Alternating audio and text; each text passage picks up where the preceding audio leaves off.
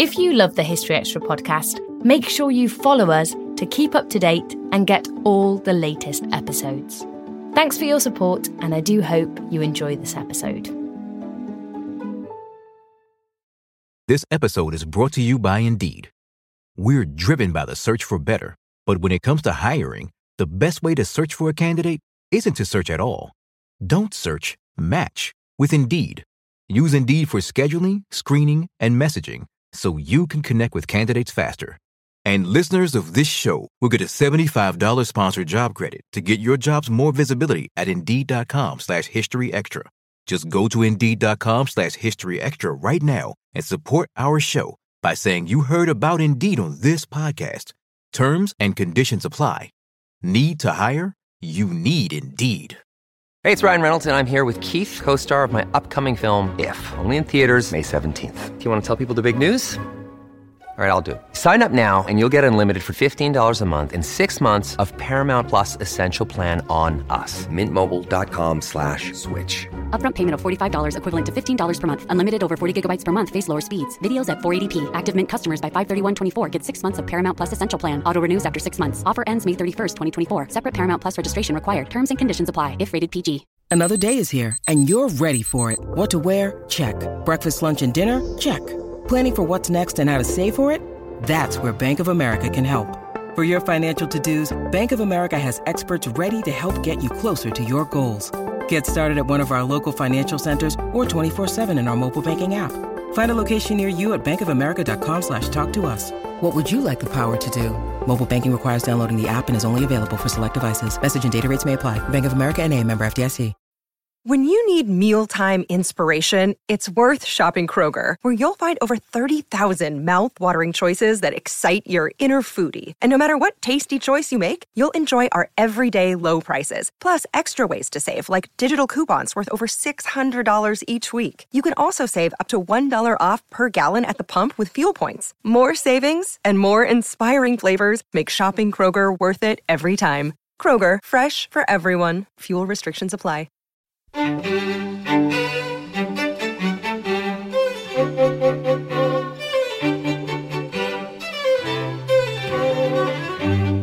Hello and welcome to the History Extra podcast from BBC History Magazine, Britain's best-selling history magazine.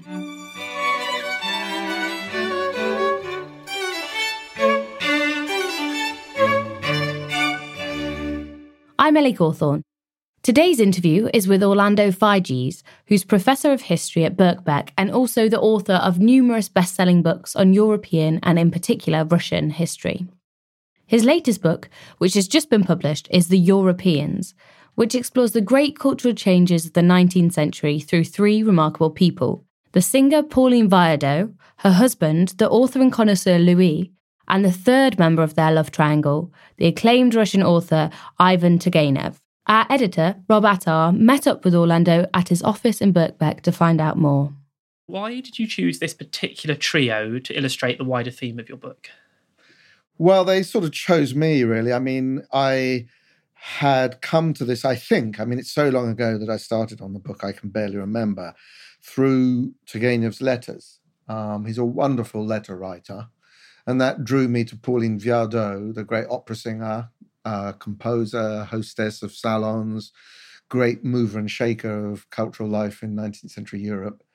And their relationship is obviously very intriguing. He fell madly in love with her when she came to Petersburg in 1843, and he followed her and her husband, Louis Viardot, a great art expert connoisseur, around Europe. And that got me into their story, and I began to research the archives in that. And then I began to think about this trio as not just artists and cultural practitioners, but as entrepreneurs in an art world that was obviously functioning within a sort of market system.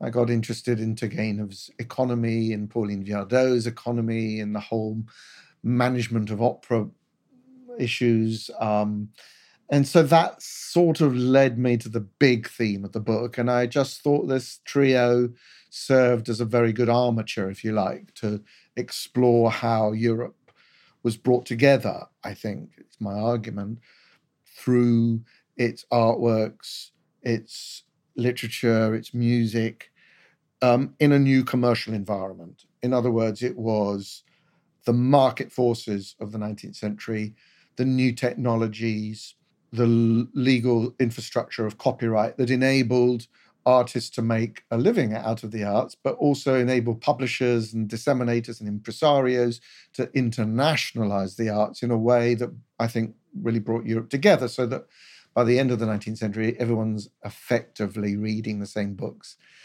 going to the same theatre and opera and listening to the same music or playing it at home in sheet music and buying the same reproductions of the great artworks. So that when we think of Europe today as defined by its sort of high culture, if you like, that is a product of the 19th century. People often don't like to think of art in purely commercial terms, but is it your argument then that actually the financial and commercial changes were crucial to the cultural developments taking place? Oh, yes, absolutely. I mean, it was only with the new technologies of the 19th century, with the railways, with the telegraph, with copyright developments enabling people to make money out of the reproduction of art, that the market for the art could be internationalized. I mean, before all of those developments, roughly up until the 1830s, I suppose, there was a market in the arts, but it was localized. It would be around a court or a group of connoisseurs or an academy or a society for music.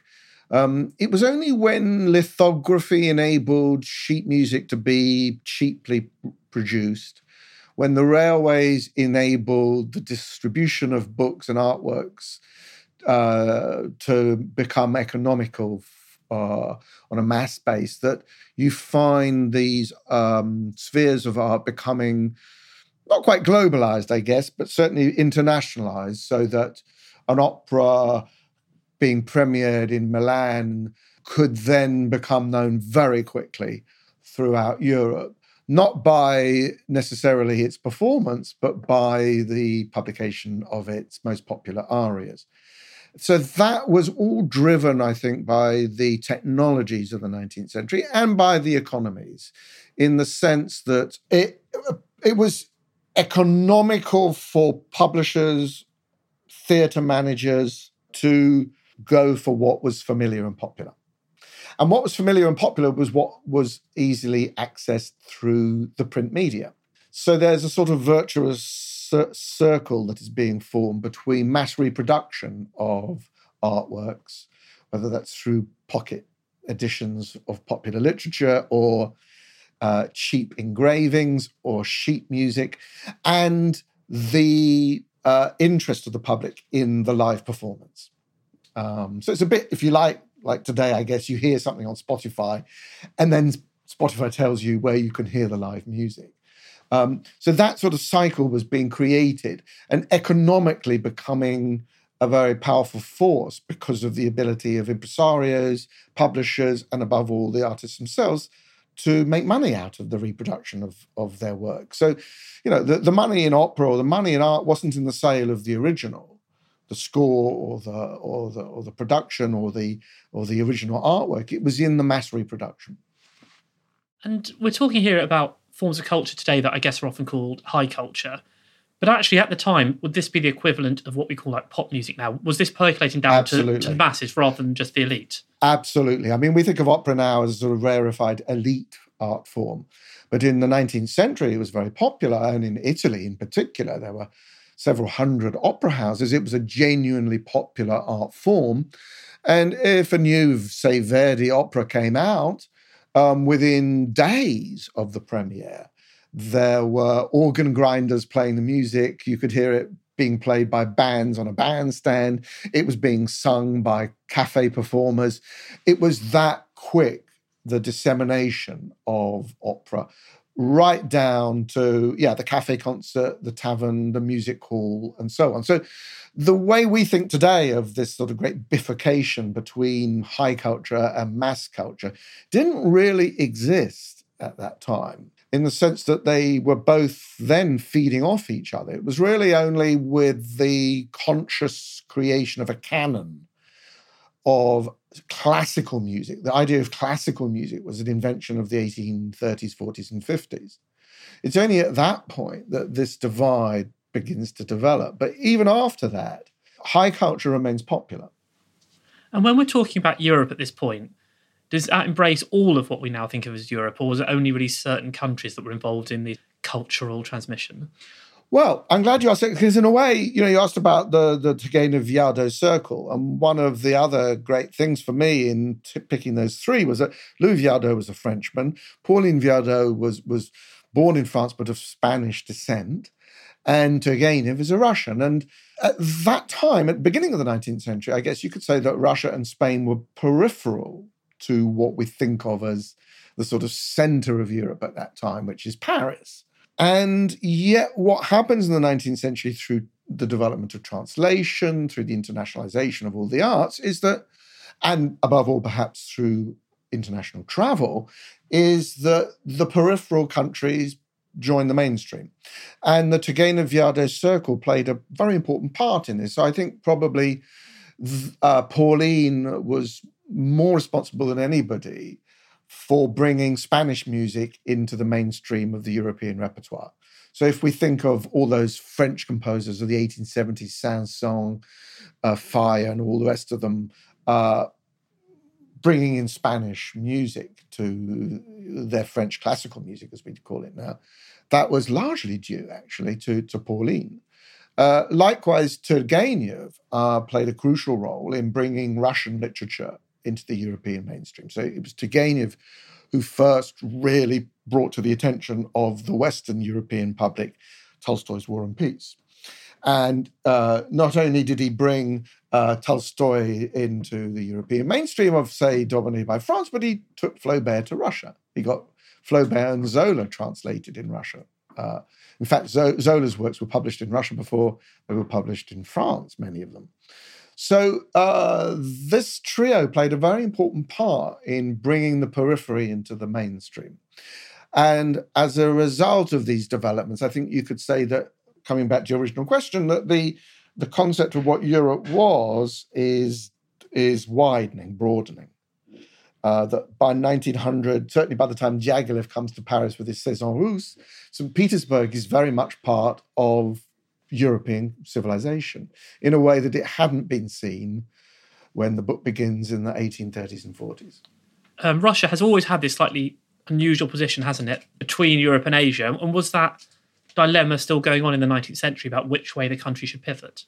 Certainly for the Russian intelligentsia, there were divides on that score between, most famously in the polemics, or between the Westernists and the Slavophiles. Turgenev was a great Westernist, and his position was that Russia needed to develop its culture on the basis of its own character, but only once it had achieved the sort of level of civilization by imbibing everything from Europe. So he was very critical of all those Slavophile nationalist composers who he thought were essentially amateurs. So he was quite critical to begin with of Mussorgsky and others who were essentially self-taught, and he felt not professional enough. They, in other words, needed to learn from the German masters before building their own national character. But he did later come to see that they had something original to bring. It's just that he believed that originality had to be universal, it had to be part of a universal European tradition. And I think that's essentially what Europe meant for Westernists in Russia, but also for all Europeans in the 19th century, that European culture was essentially a universal culture. That's partly an Enlightenment idea, and today I guess it would be criticised for being neo-imperialist or whatever, in the sense that they thought it was good for the rest of the world. And there is that weakness in it, but it was also an integrating force for the periphery and a liberating force for many subjugated by foreign cultures. So if you think of Southeastern Europe or the lands under Austro-Hungarian rule, where German culture was dominant, being able to access a broader European cosmopolitanism was a liberating force. This era is also known for the rise, certainly by the late 19th century, of nationalism and nationalist forces. How does that play off against this idea of a broadening European culture?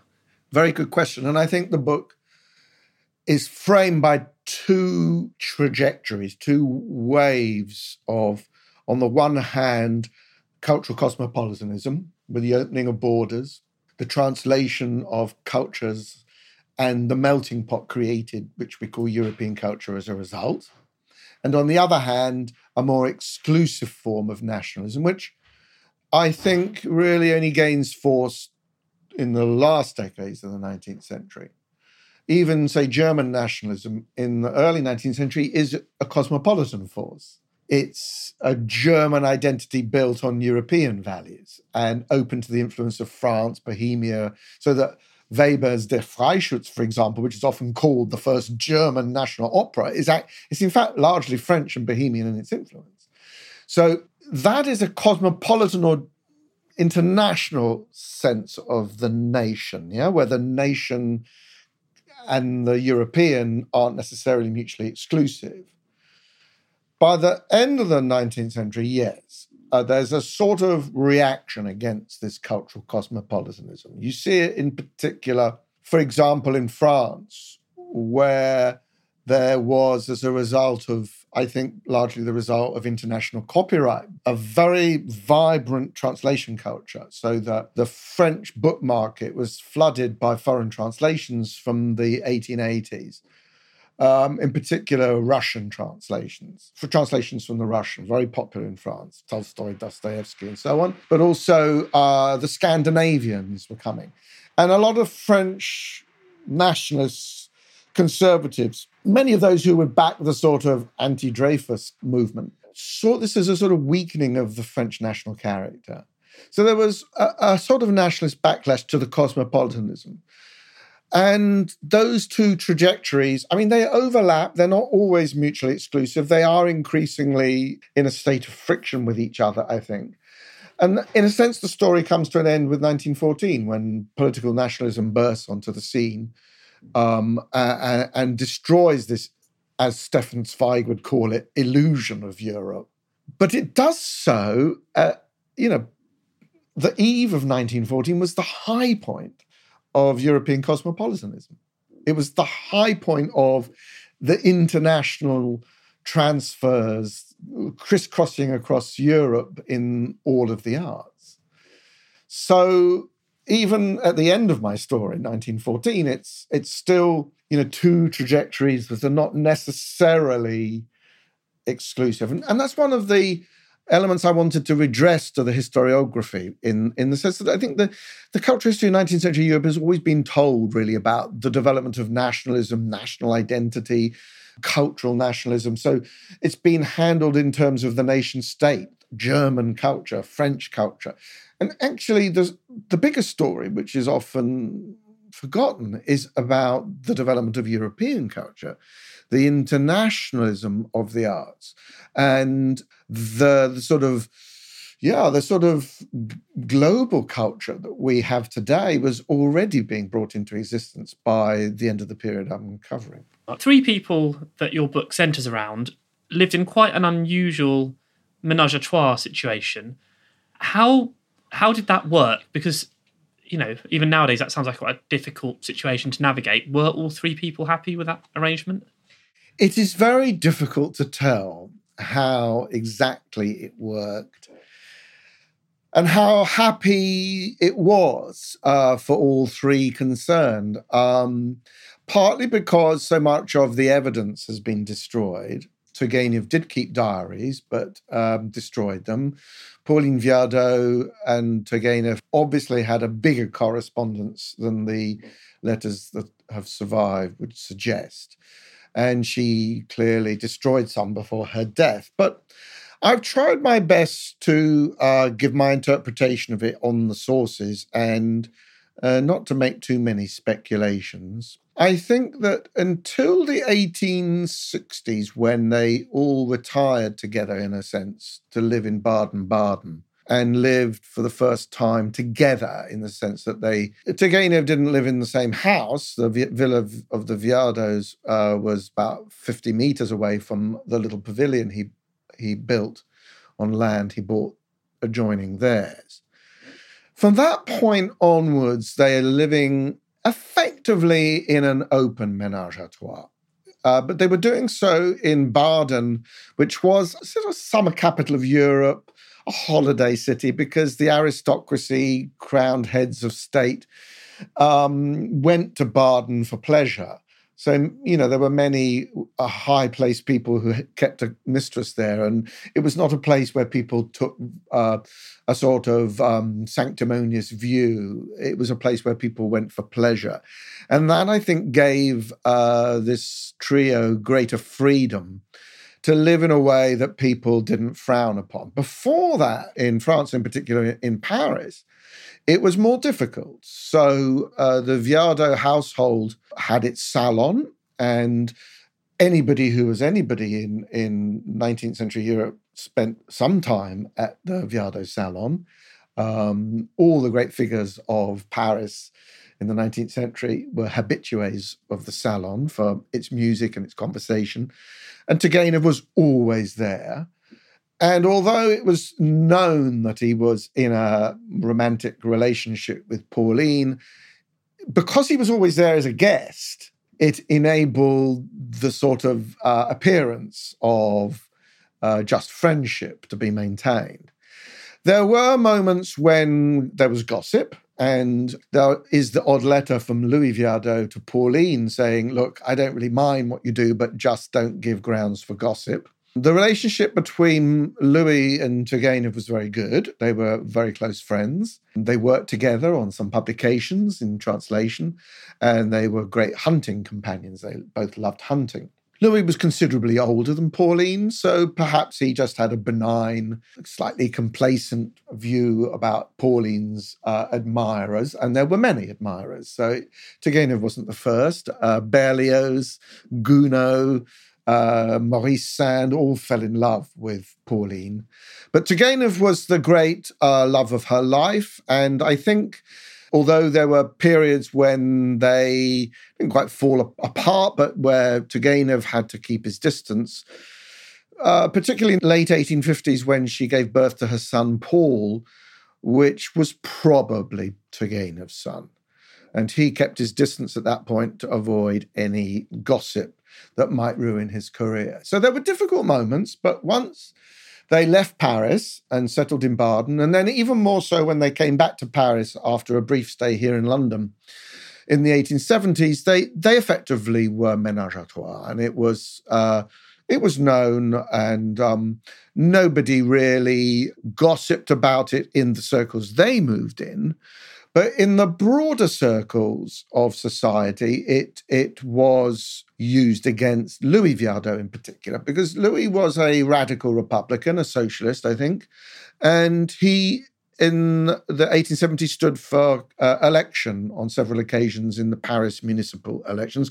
And at that point, he found this odd domestic situation being used against him, so that in election campaigns people would say that, you know, he was a sort of pimp for his wife, that his wife was a prostitute, and all the sort of things you can imagine being said. But I don't think at that point they cared anymore, to be honest. I think they lived by their own ethical principles. The people they cared about knew what was going on, and they lived under the same roof. What's your take from writing a book on Turgenev? Because he's a name who's maybe not as famous now as he once was, but at the time was a real giant of European literature. That's right. Turgenev really was the first of the great Russian writers to be known in the West. He was translated into German, English, French from the 1840s and was widely read in the 1850s and 60s, particularly in Germany, where many German writers complained that Turgenev was the most popular writer in Germany.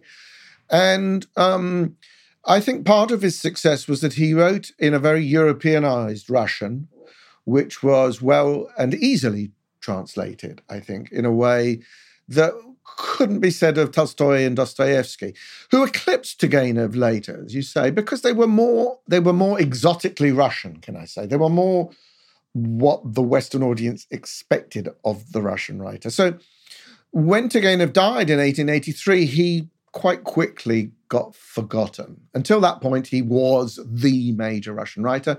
And then very quickly after, although he had great admirers, particularly, for example, Henry James and Thomas Mann, by the 1910s, he was not forgotten, but he'd definitely been eclipsed by Tolstoy and Dostoevsky. Why did I choose Turgenev? I love him as a figure. I think he's an absolutely adorable man whose view of the world I largely share, whose humane liberalism, Westernism is deeply sympathetic to me, whose views on art and life in general are deeply sympathetic. I love his great friend, soulmate, really, Gustave Flaubert, who is very similar to Turgenev in terms of temperament and outlook. And I love his writing. And I particularly love, Fathers and Sons is his great novel, I suppose, a novel of ideas set in the 1860s, turmoil and the conflict between generations, which is very relevant to what's going on today in many ways. But I particularly love his book, and always have loved his book, Sketches from a Hunter's Album, which was this deeply humane portrait of rural society, of the serfs, the stupidity and follies of the nobility, which miraculously passed the censors in Russia and played a vital role in ending serfdom, for which Russia should always be deeply indebted to Turgenev. So He's a tremendously appealing character. And I think, as I said before, the one thing that really drew me to him and kept me with him is that I think perhaps his greatest work is his letters. Wonderful letter writer. And I, love quoting many of them, particularly his letters to Pauline, which are sensational. Still to come on the History Extra podcast. Henry Mayhew wrote in his notes on Germany in the 1860s that the further one went south in Europe, it was like travelling back in time, so that by the time one got to Spain, it was like entering the Middle Ages. And that was a fairly common Victorian attitude. We don't always realise just how much our negative thoughts and experiences stick with us and weigh us down. You may find your brain constantly running through a highlight reel of bad moments. That comment your friend made last week that hurt your feelings. That frustrating thing your mum does. Or that silly thing you said in a meeting. Maybe it's time to get it all off your chest. Whether it's a tiny annoyance or something much bigger. Talking about it can give you some relief and lead you to a potential solution. That's where therapy comes in. It's a safe space to share whatever's weighing you down and learn to process it, so your internal highlight reel can focus on the good stuff. And BetterHelp offers affordable online therapy on a schedule that works for you. Connect with a licensed therapist by text, phone, or video call. Start the process in minutes and switch therapists anytime. Let it out with BetterHelp. Visit betterhelp.com/historyextra today to get 10% off your first month. That's betterhelp, HELP.com/historyextra. This episode is brought to you by Indeed. We're driven by the search for better, but when it comes to hiring, the best way to search for a candidate isn't to search at all. Don't search, match with Indeed. Use Indeed for scheduling, screening, and messaging so you can connect with candidates faster. And listeners of this show will get a $75 sponsored job credit to get your jobs more visibility at Indeed.com/History Extra. Just go to Indeed.com/History Extra right now and support our show by saying you heard about Indeed on this podcast. Terms and conditions apply. Need to hire? You need Indeed. This is your typical radio ad while eating a Crunch Bar. This is Automatic of Auto's Used Cars. This weekend only, we're having a whale. Bring the kids. See for yourself. It is huge. Gonna make a big splash. No other dealer can say they have a whale like this. When things sound dull, turn up the fun with Crunch. Coming on to Pauline Viardot, I guess the challenge in her case is that, though she was a great singer, we don't have her recording, so is it hard to appreciate now how famous and how successful she was in her time when we have nothing of her work remaining, or not of her vocal work. It is, yes. I mean, she stopped singing. I mean, she sang in the 1870s, but her last sort of great performance was the premiere of Brahms's Alto Rhapsody in 1869. And Phonogram, obviously, only came into existence in the 1890s.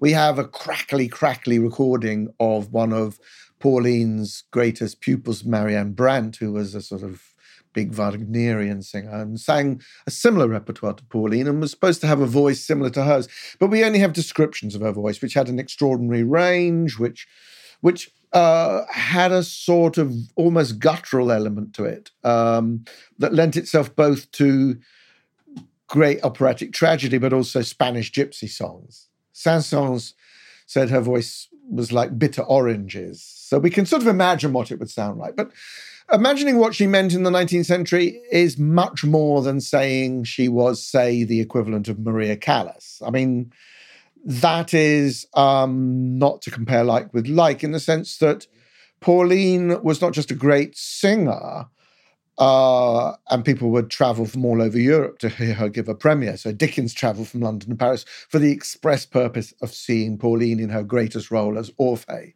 in Berlioz's revival of Gluck's opera in 1859. It's that she was a creator of roles. I never really understood what a creator of roles meant in opera history.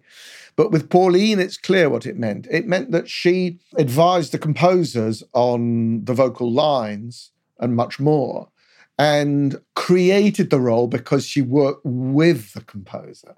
And she did that not just for Orphée, but for Fides in Meyerbeer's opera Le Prophète, in Gounod's Sappho, in many other operas. And it's not just that she created the role, it's that she was a great influencer. You know, she published songs that she'd written. She transcribed Spanish songs to bring them into the European mainstream. She promoted Spanish composers. Later, with Turgenev's help, Russian composers. She held what was probably the most important salon in Paris for much of the mid-19th century, and then in Baden, and then in London. And so everybody in that world sort of knew her. And so it's not like she's just a musician, or that music, as it does now, is sort of a world of its own.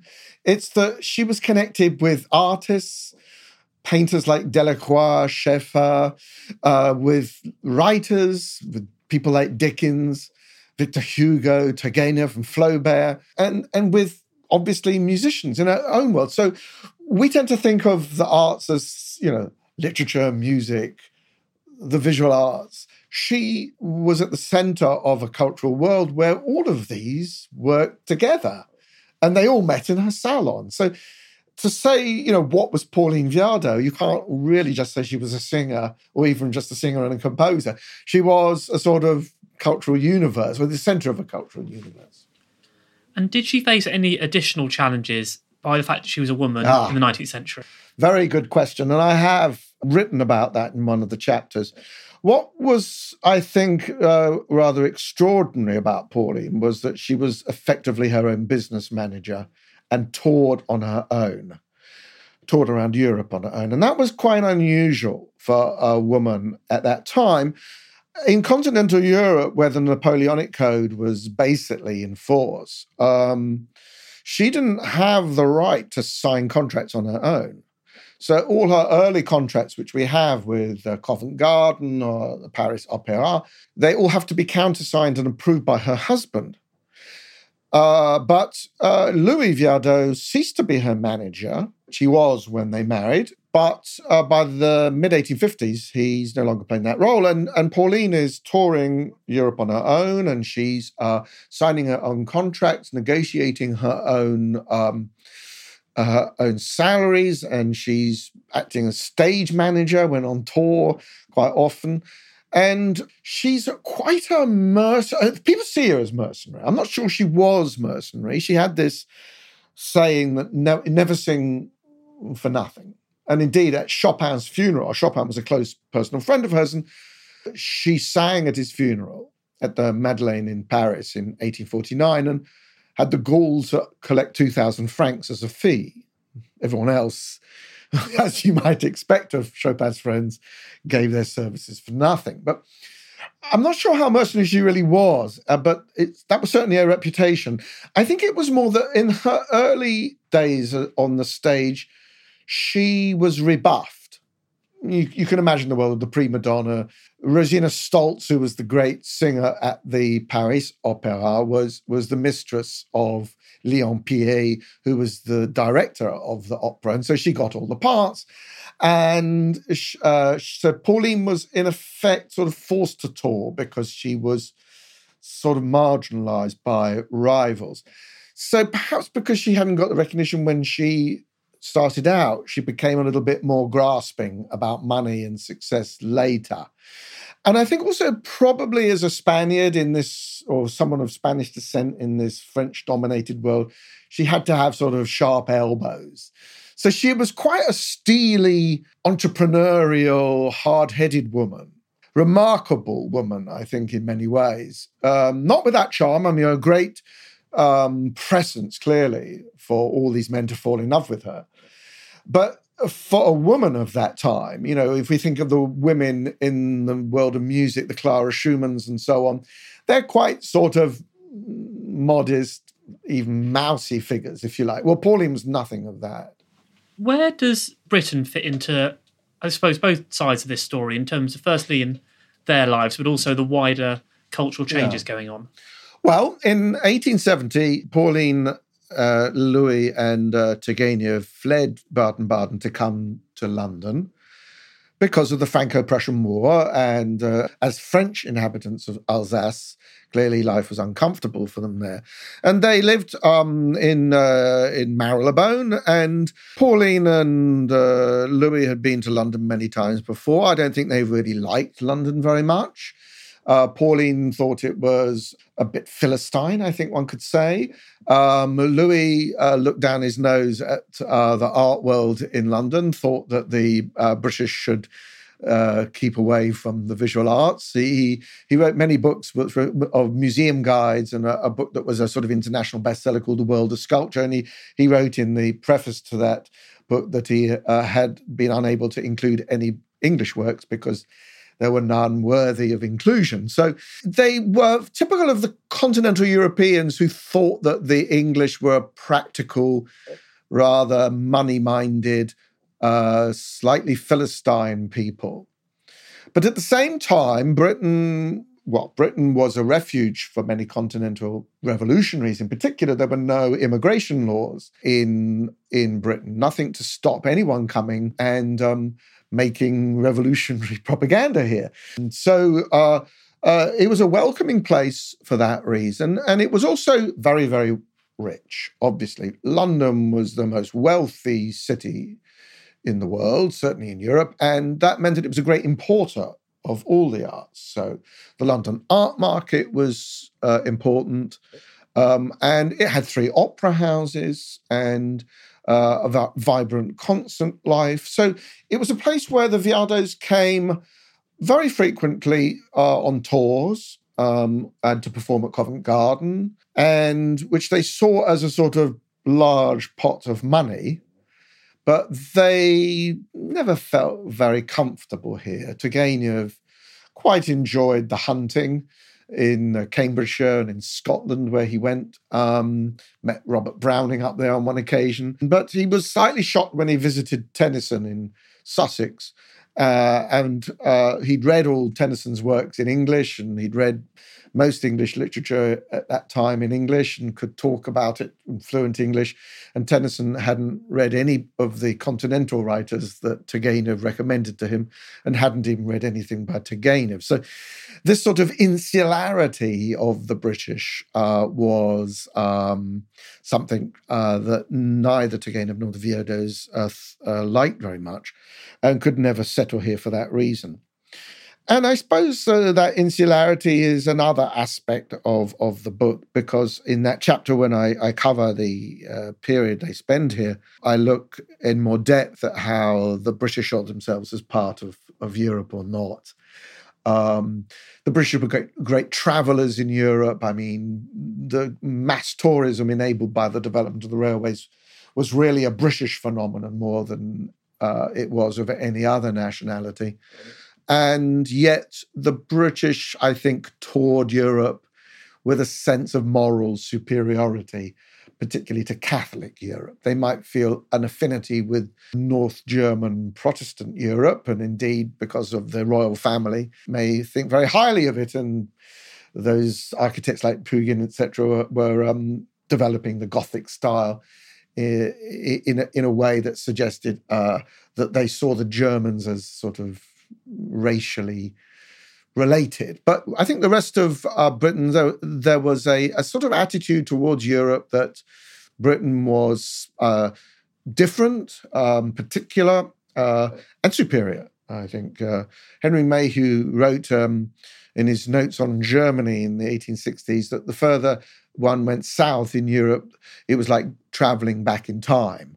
So that by the time one got to Spain, it was like entering the Middle Ages. And that was a fairly common Victorian attitude, which, as I've tried to argue, is deceptive, because actually the British were more European than they like to admit to themselves. So we're talking here about myths and stereotypes more than the reality, I think. And you alluded earlier to the Franco-Prussian War and what effect that had. In general, how much did the big political events and military events of the period shape the culture? So you obviously had the 1848 revolutions and things like that. Were they having a big impact? Oh, yes, very much so.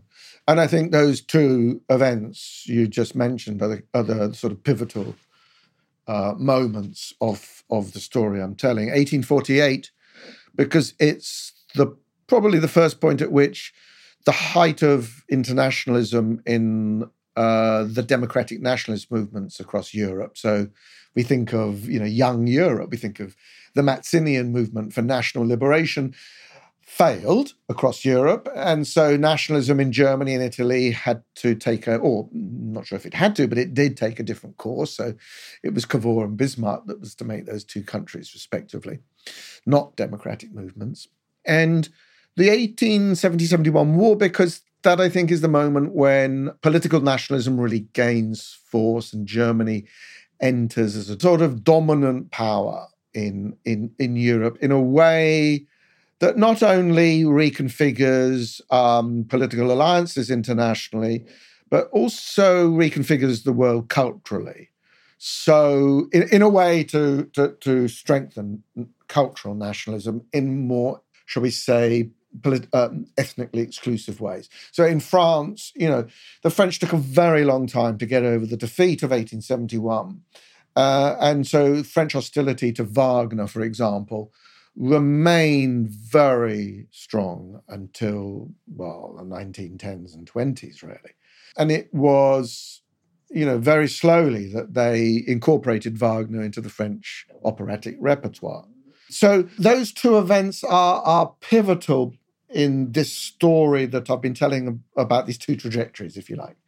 The cultural cosmopolitanism overlapping with, often in conflict with, but not necessarily mutually exclusive from the political nationalism which is gaining force. And I realise this is probably largely beyond the scope of your book, but how much does the rest of the world intrude into this story, specifically, I guess, the United States and also the European colonies? Yes. They do and they don't. I mean, it's a book about Europe, and it's a book about the cultural integration of Europe and the broadening of Europe, as I think we've discussed, in the sense that countries like Spain and Russia are very much brought into the mainstream of European culture by the end of the 19th century. It's a book about the periphery of Europe, in which I include the Maghreb, literal, the Ottoman world, and in a different sense, America. In that the high culture of these places is, to a certain extent, Europeanized. So, Verdi's Aida is premiered in Cairo. In Constantinople, Istanbul, they're building a European-styled opera house.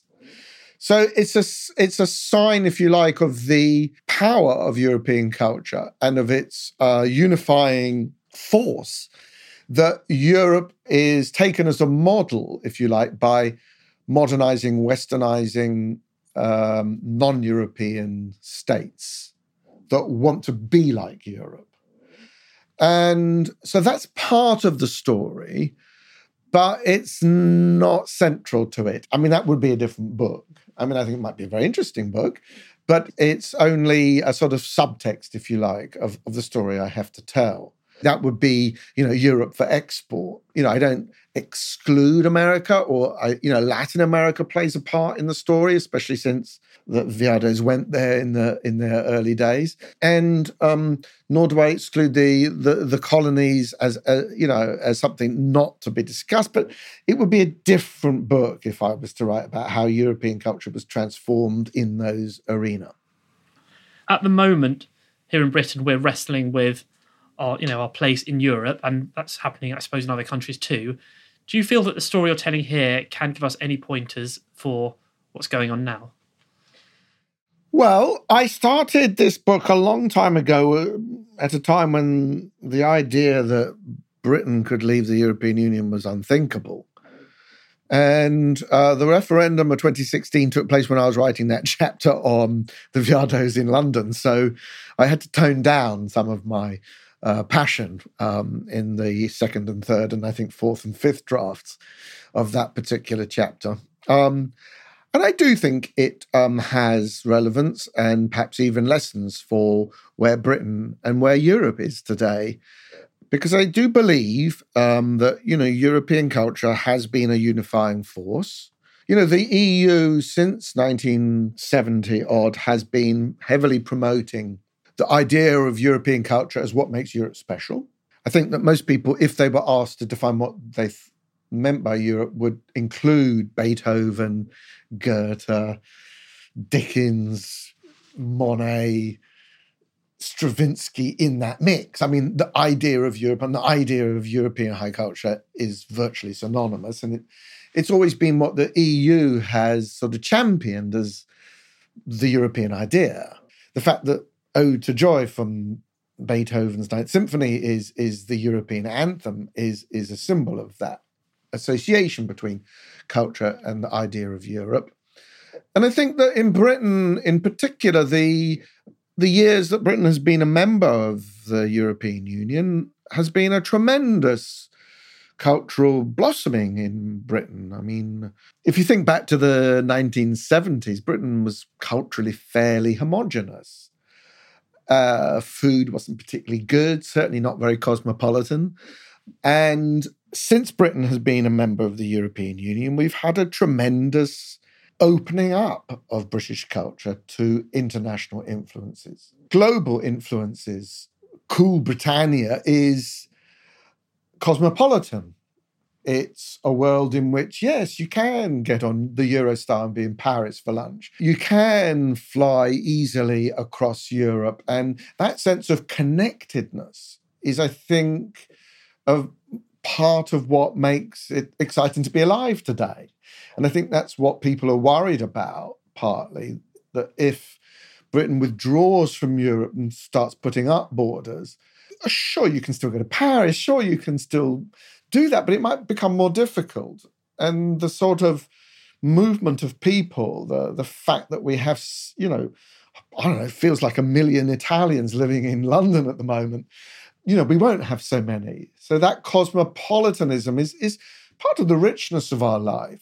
And I think it is something that came into existence in the 19th century. It is really very much what my book has been about. And the book has also been an argument for that as something positive, that open borders are good for culture, that once you start trying to define your identity, your national identity in exclusive terms, Britain is something different from France and Europe. We want, our warm beer and cricket and all the rest of it.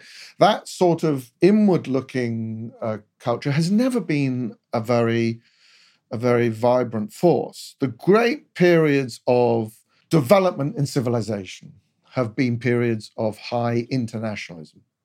The Renaissance and the 19th century I've been writing about are key examples of that. So for culture to thrive, we have to remain open, and we have to cherish the European traditions of the 19th century and how much of our 20th century culture has built on that. And so, as I've written in the book, we must recognize the unifying force of European civilization, and countries who turn their back on that will do so at their peril. That was Orlando Figes. The Europeans, 3 Lives and the Making of a Cosmopolitan Culture is out now in the UK, published by Alan Lane. In the US, it's due out next month, published by Metropolitan. Excerpts of the book were read by Hugh Bonneville recently on BBC Radio 4's Book of the Week. Look out for that on the BBC Sounds app if you're in the UK. That's all for today. Thanks for listening. Today's podcast was produced by Ben Hewitt and Jack Bateman. We'll be back on Thursday when Janet Hartley will be discussing Catherine the Great.